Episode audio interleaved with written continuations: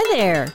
You're listening to Married to the Ministry, which is part of the Love Worth Finding podcast network. If you are a pastor's wife looking for encouragement or for practical wisdom on how to manage all the challenges of your role with a smile on your face, we're so glad you're here. This is your host, Janet Addison, and I'd like to help you embrace truth and delight in your ministry life. I've just made some yummy hot tea, so why don't you grab a cup and let's chat for a while?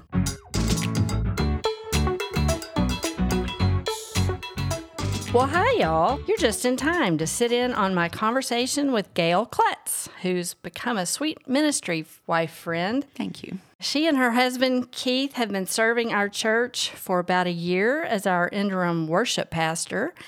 And um, y'all actually got there before we did. Just a little bit. so uh, we've kind of been doing a new church together. So thanks so much for joining us Well, today. sure. Thank you for asking me. Well, let's just start with a little bit about you and your family.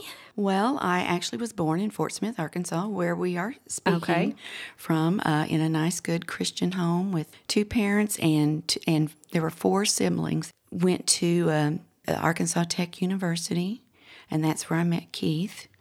We, um, I don't know, unfortunately or fortunately, had to stand by each other in choir Okay, so were y'all both music majors? We were no. both we were both music majors. Okay.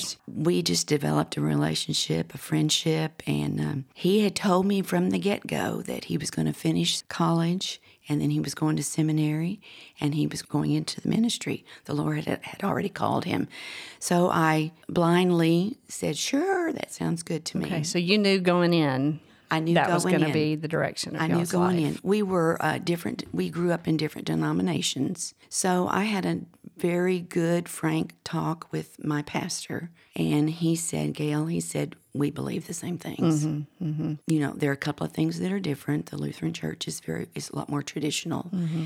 but we believe the same things." So anyway, and and Keith did the same thing. He looked into my denomination. We made the decision that we needed to be in the Baptist Church for him to um, to follow the Lord's leading into what he was supposed to do. And so um, that's what we did. I joined the Baptist Church. I was baptized, saved in the Baptist Church, and baptized. We graduated from college. We went to seminary. I worked uh, while he went to seminary, and that lasted about a semester. After that first semester, he said, I've got to do something. So he got a part time job. That part time job ended up being a full time job after seminary, and we were there for seven years. So that was in a church. yeah, that was in a church, and we, um, our both of our children were born while we were at seminary. That was in Fort Worth, Texas. Uh, we have been married forty six years. So we've been in ministry our whole entire life. Wow. Okay. So y'all started out, you said the first church, you were there for about seven years. Yes. And then how much have you moved around? We were uh, at Richland Hills Baptist Church in Fort Worth for, for seven years and then got a call to Hot Springs, Arkansas. We were there for seven years and then got a call to Grand Avenue Baptist Church in Fort Smith. Can you share with us something you enjoy about being a ministry wife or maybe a blessing that you've uh, experienced from being married to a minister? I feel like probably one of the blessings would be all of the people that we have come in contact with. I mean, we are still getting Christmas cards from people from those churches that we have served. We still go out to eat once a month with friends from our very, very first church uh, in Russellville. So it has to be the people that we have met along the way serving in ministry with us, whether it was, you know, in the adult choir or the orchestra or working with chil- people with children's choir, whatever it was, it, that has to be a major blessing. And they are still blessing us. Those people still are. And as we serve uh, interim with you all, we are we are meeting more people you know, that have become such a blessing to us.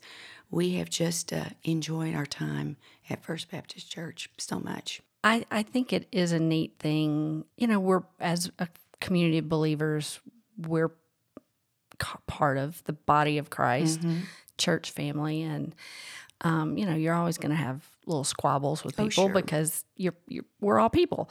Yeah. But it is cool to be on the receiving end of so much prayer and encouragement and just love Absolutely. from from church people. So Absolutely. I'm glad that you uh, that that's been a blessing to you. And Keith is such a people person. Yes, m- much more. Um, he's than, easy to much love. More Y'all than are me. easy to love. He's he is very social. I'm a you know stay in the background kind of person, so he you know makes up for for for my quietness. but but I think probably that that fits what he does and what the Lord has called him to do, and that would be another blessing for me to see my husband using his God given talents to lead people in worship mm-hmm. is such a blessing to me. You know, and I know the good and the bad and the ugly about him, and he knows the good and the bad and the ugly about me. But there's something about the way the Lord blesses both of us mm-hmm. when we are in worship together, and he is using his his gifts. Have you, in 46 years of ministry life, experienced any challenges or struggles? I think probably every staff wife works through the uh, criticism of what your husband is doing or what they said or what music they pick out or how loud the organ is. Because people or, have very strong feelings about music, don't yes, they? yes. And early on in our ministry, um, that hurt my feelings tremendously. And I got mad, uh, angry at people. And uh, Keith learned real early on, first of all, not to tell Gayle everything that went on. And then, second, that those things that came in anonymously, you know, like in the offering plate, the music's too loud, or we can't hear, or anyway, all those things, he would just throw in the trash can. But if someone came up to him personally and said, Hey, can I talk to you about this?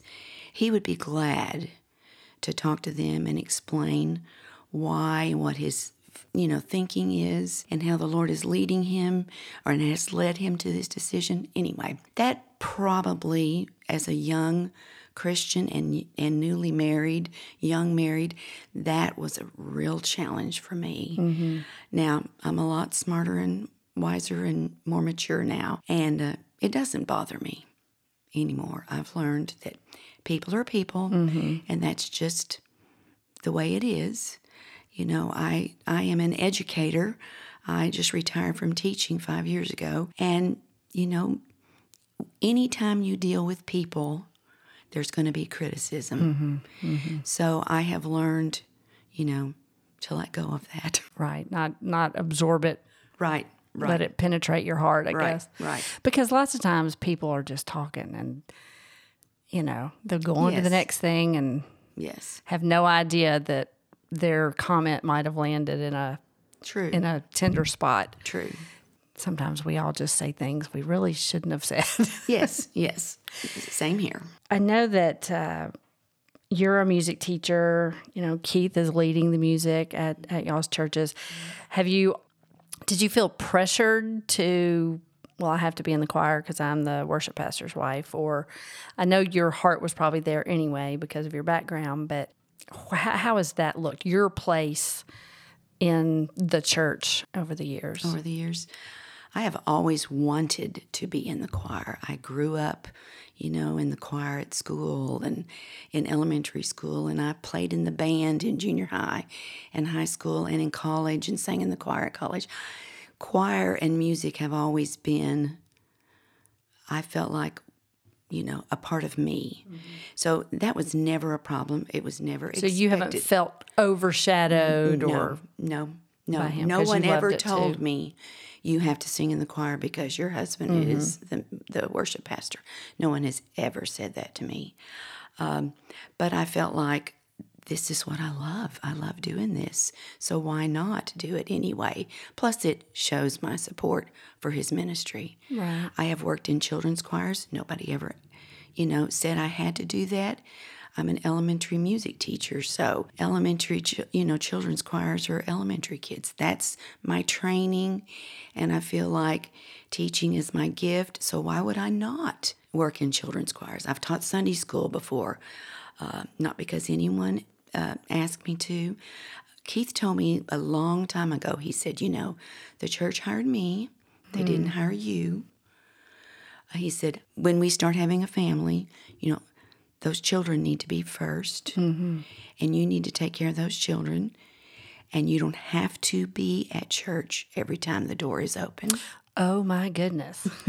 so he gave you permission Yes. To, you know, be like everybody else. Right. everybody else doesn't feel like they have to be there every single yeah, time. Mm-hmm. especially when I was a work when I was working, we had children. You know, Sunday night would come and he'd say, "Why don't you stay home with the girls? Mm-hmm. Get ready for next week." You know, it, he saw the need there.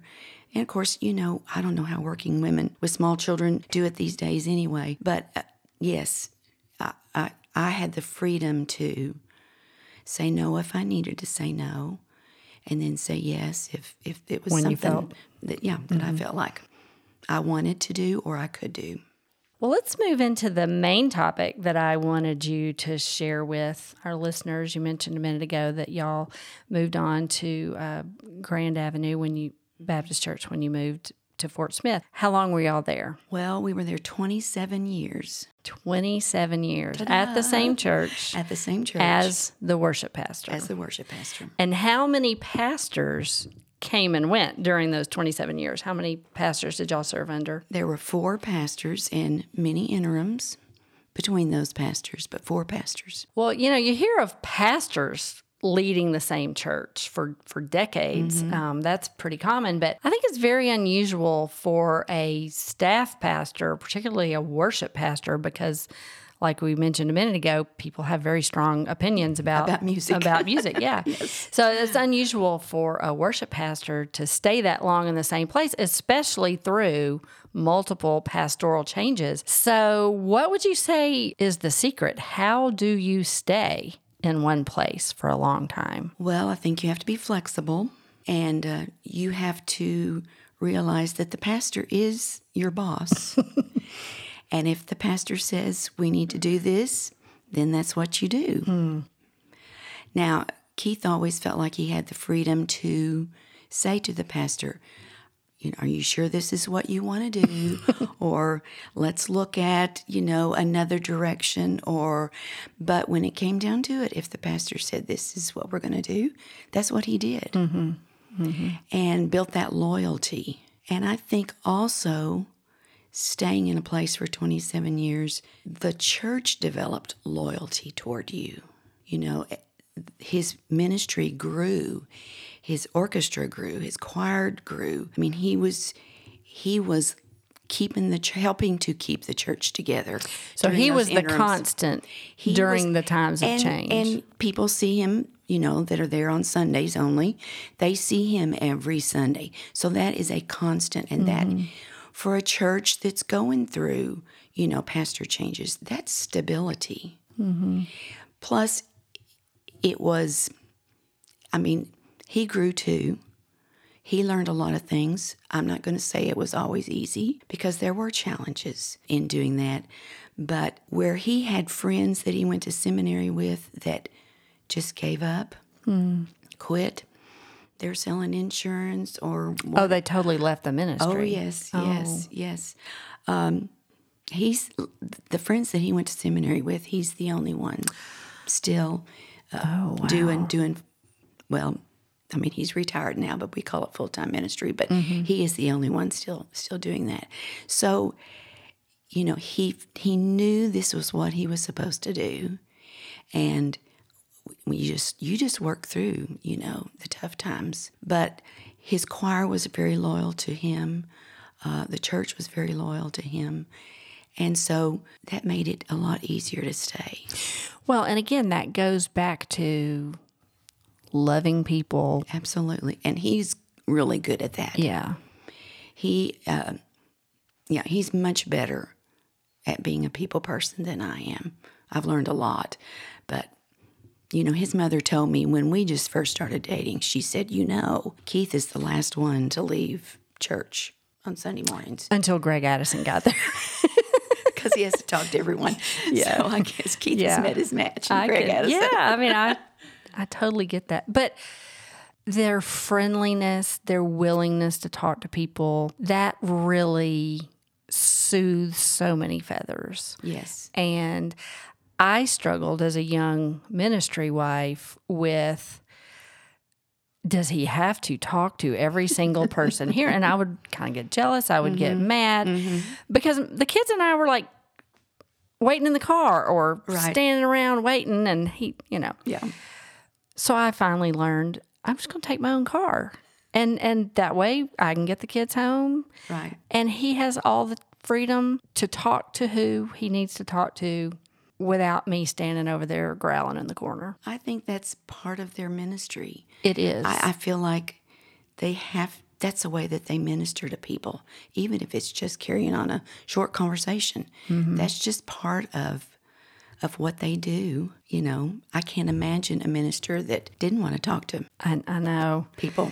And sometimes we've encountered people Yeah. in ministry who just didn't like people. Yeah, yeah.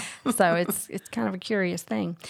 Um, were you always on the same page with him about staying put, or were there seasons during those twenty seven years that y'all prayed about moving on? I mean, I know I've I've I've begged the Lord before, would you please move us somewhere else?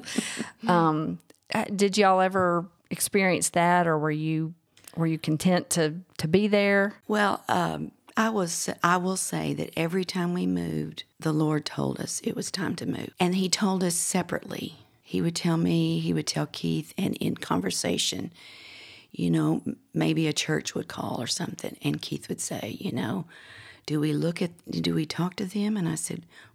Well, the Lord's telling me it's time to move. He said, Me too. Oh, wow, okay. So we always knew whether it was, you know, a good time, a bad time. We never had to move, but the Lord always told us it was time to move. Now, I will tell you, when Grand Avenue came calling, that was my hometown. My parents lived there. Both my brothers and their family lived there. I really had to be careful, even though I felt felt you know the calling to move. I didn't want it to be for the wrong reasons, mm-hmm. and he and Keith felt the same way. We didn't want to go because it was going back home. Right. We prayed really, really hard, and the and the Lord gave us, you know, the answer. Yes, you were you're supposed to be there. I remember years ago when Greg and I were first feeling the call to ministry, we counseled with with our pastor Adrian Rogers and I'll never forget he said so many young pastors don't stay very long, you know, 2 and 3 years, 2 or 3 years and they're gone and he really cautioned us to to uh, not move from a church too quickly. And he told me to unpack my bags and put down some roots, but also to be ready to go when it was time to move because God does move his soldiers around on the battlefield. That's true. So even if you were happy there, surely there might have been times did Keith feel restless or maybe he was ready for a, a new challenge professionally or um, you know so how you, you said y'all always felt god's leading. How did he confirm yes it's time to go or yes we need to stay? You know how did you pray through those decisions? Can you think of a confirmation? When Keith would talk to a church, I'm sure this is probably pretty normal. He would go with a list of questions, you know, and um, most of the time I was not even there when they talked when they talked with him, so I would just rely on what he said. Uh, if he came away feeling like this was the place where we were supposed to go, that was fine with me. You know, I I agreed with him. I will tell you that when, again, going to Grand, because we wanted to be very careful that we weren't going for the wrong reason. for mama yeah. Um, when the, com- the committee showed up to talk to us in uh, one Sunday morning in Hot Springs, and it took us out to lunch, the members of the committee, one of them, her daughters, were in my dad's band, Fort Smith and Northside. Another one, my uh, my mother had taught her children. She was on the committee. Another one was a dentist in school with my brother. Like every member, Close connection. every member of the committee knew us, mm-hmm. knew my family, and I don't know, that was just affirmation to us right there. That's that is probably highly unusual, mm-hmm. but that was affirmation to us that yes, this is where you're supposed to be. I know learning to hear God's voice and discern his leading and these kind of decisions can seem intimidating sometimes, can it? You Oh, absolutely. because we're struggling with the what do I want as opposed to right, you know right. what does God want us to do. So, listeners, I uh, like to offer you a great resource from Pastor Rogers. It's a booklet called How to Know the Will of God. And if you go to the show notes, you can click, uh, I'll have a link in the show notes, and it's a free download that you can um, listen to. So if you'd like that, um, I want to make that available to you. And uh, you mentioned earlier, Gayle, that y'all have retired. Um, I just can't even see my husband retiring. um, so, how did you know when it was time to step out of the full time ministry and retire? I, I know Keith has still been doing interims, um, so y'all have still been involved in churches. But how how did you know? Somebody asked me that the other day. One of our other staff wives. I told her I was talking to you, and she said. "Ah, Ask her, how do you know when it's time to retire? So that's what I'm doing.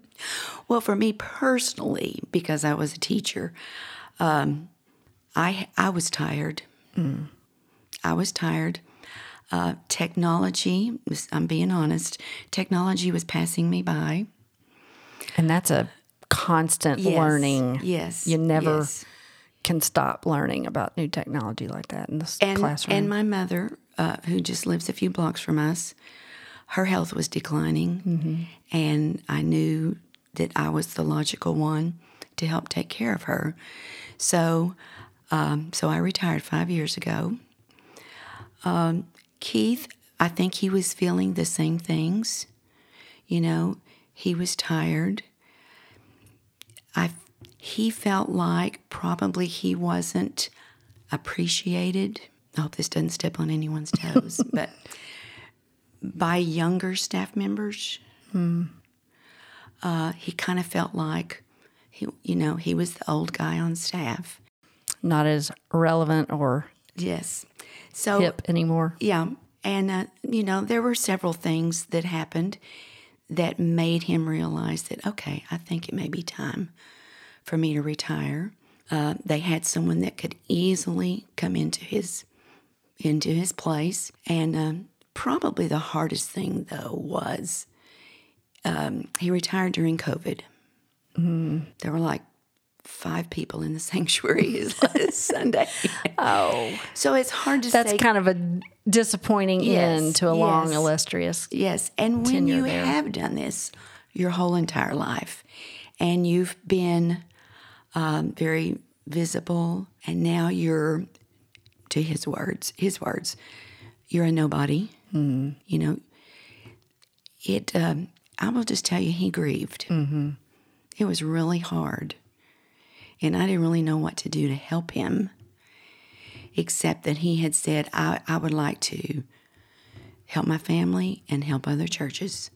So he started doing some filling in and, at different churches, and that put a little bit of spark back in him. But being at first has really put a spark back in him. He has been extremely fulfilled and felt used. Mm-hmm.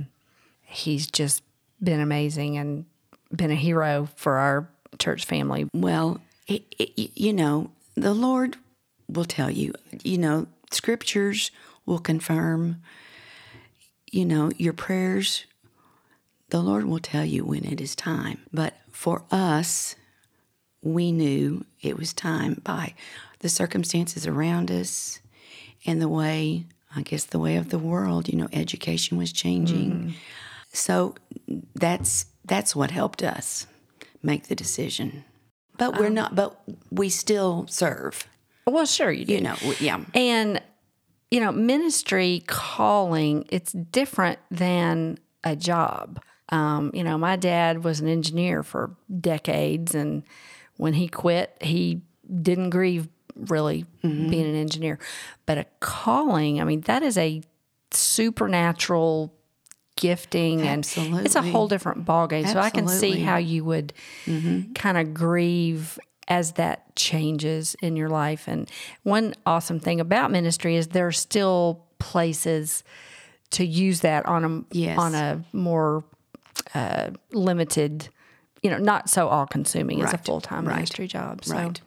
that is that is good that there are still ways that men can use their calling Absolutely. afterwards after they retire.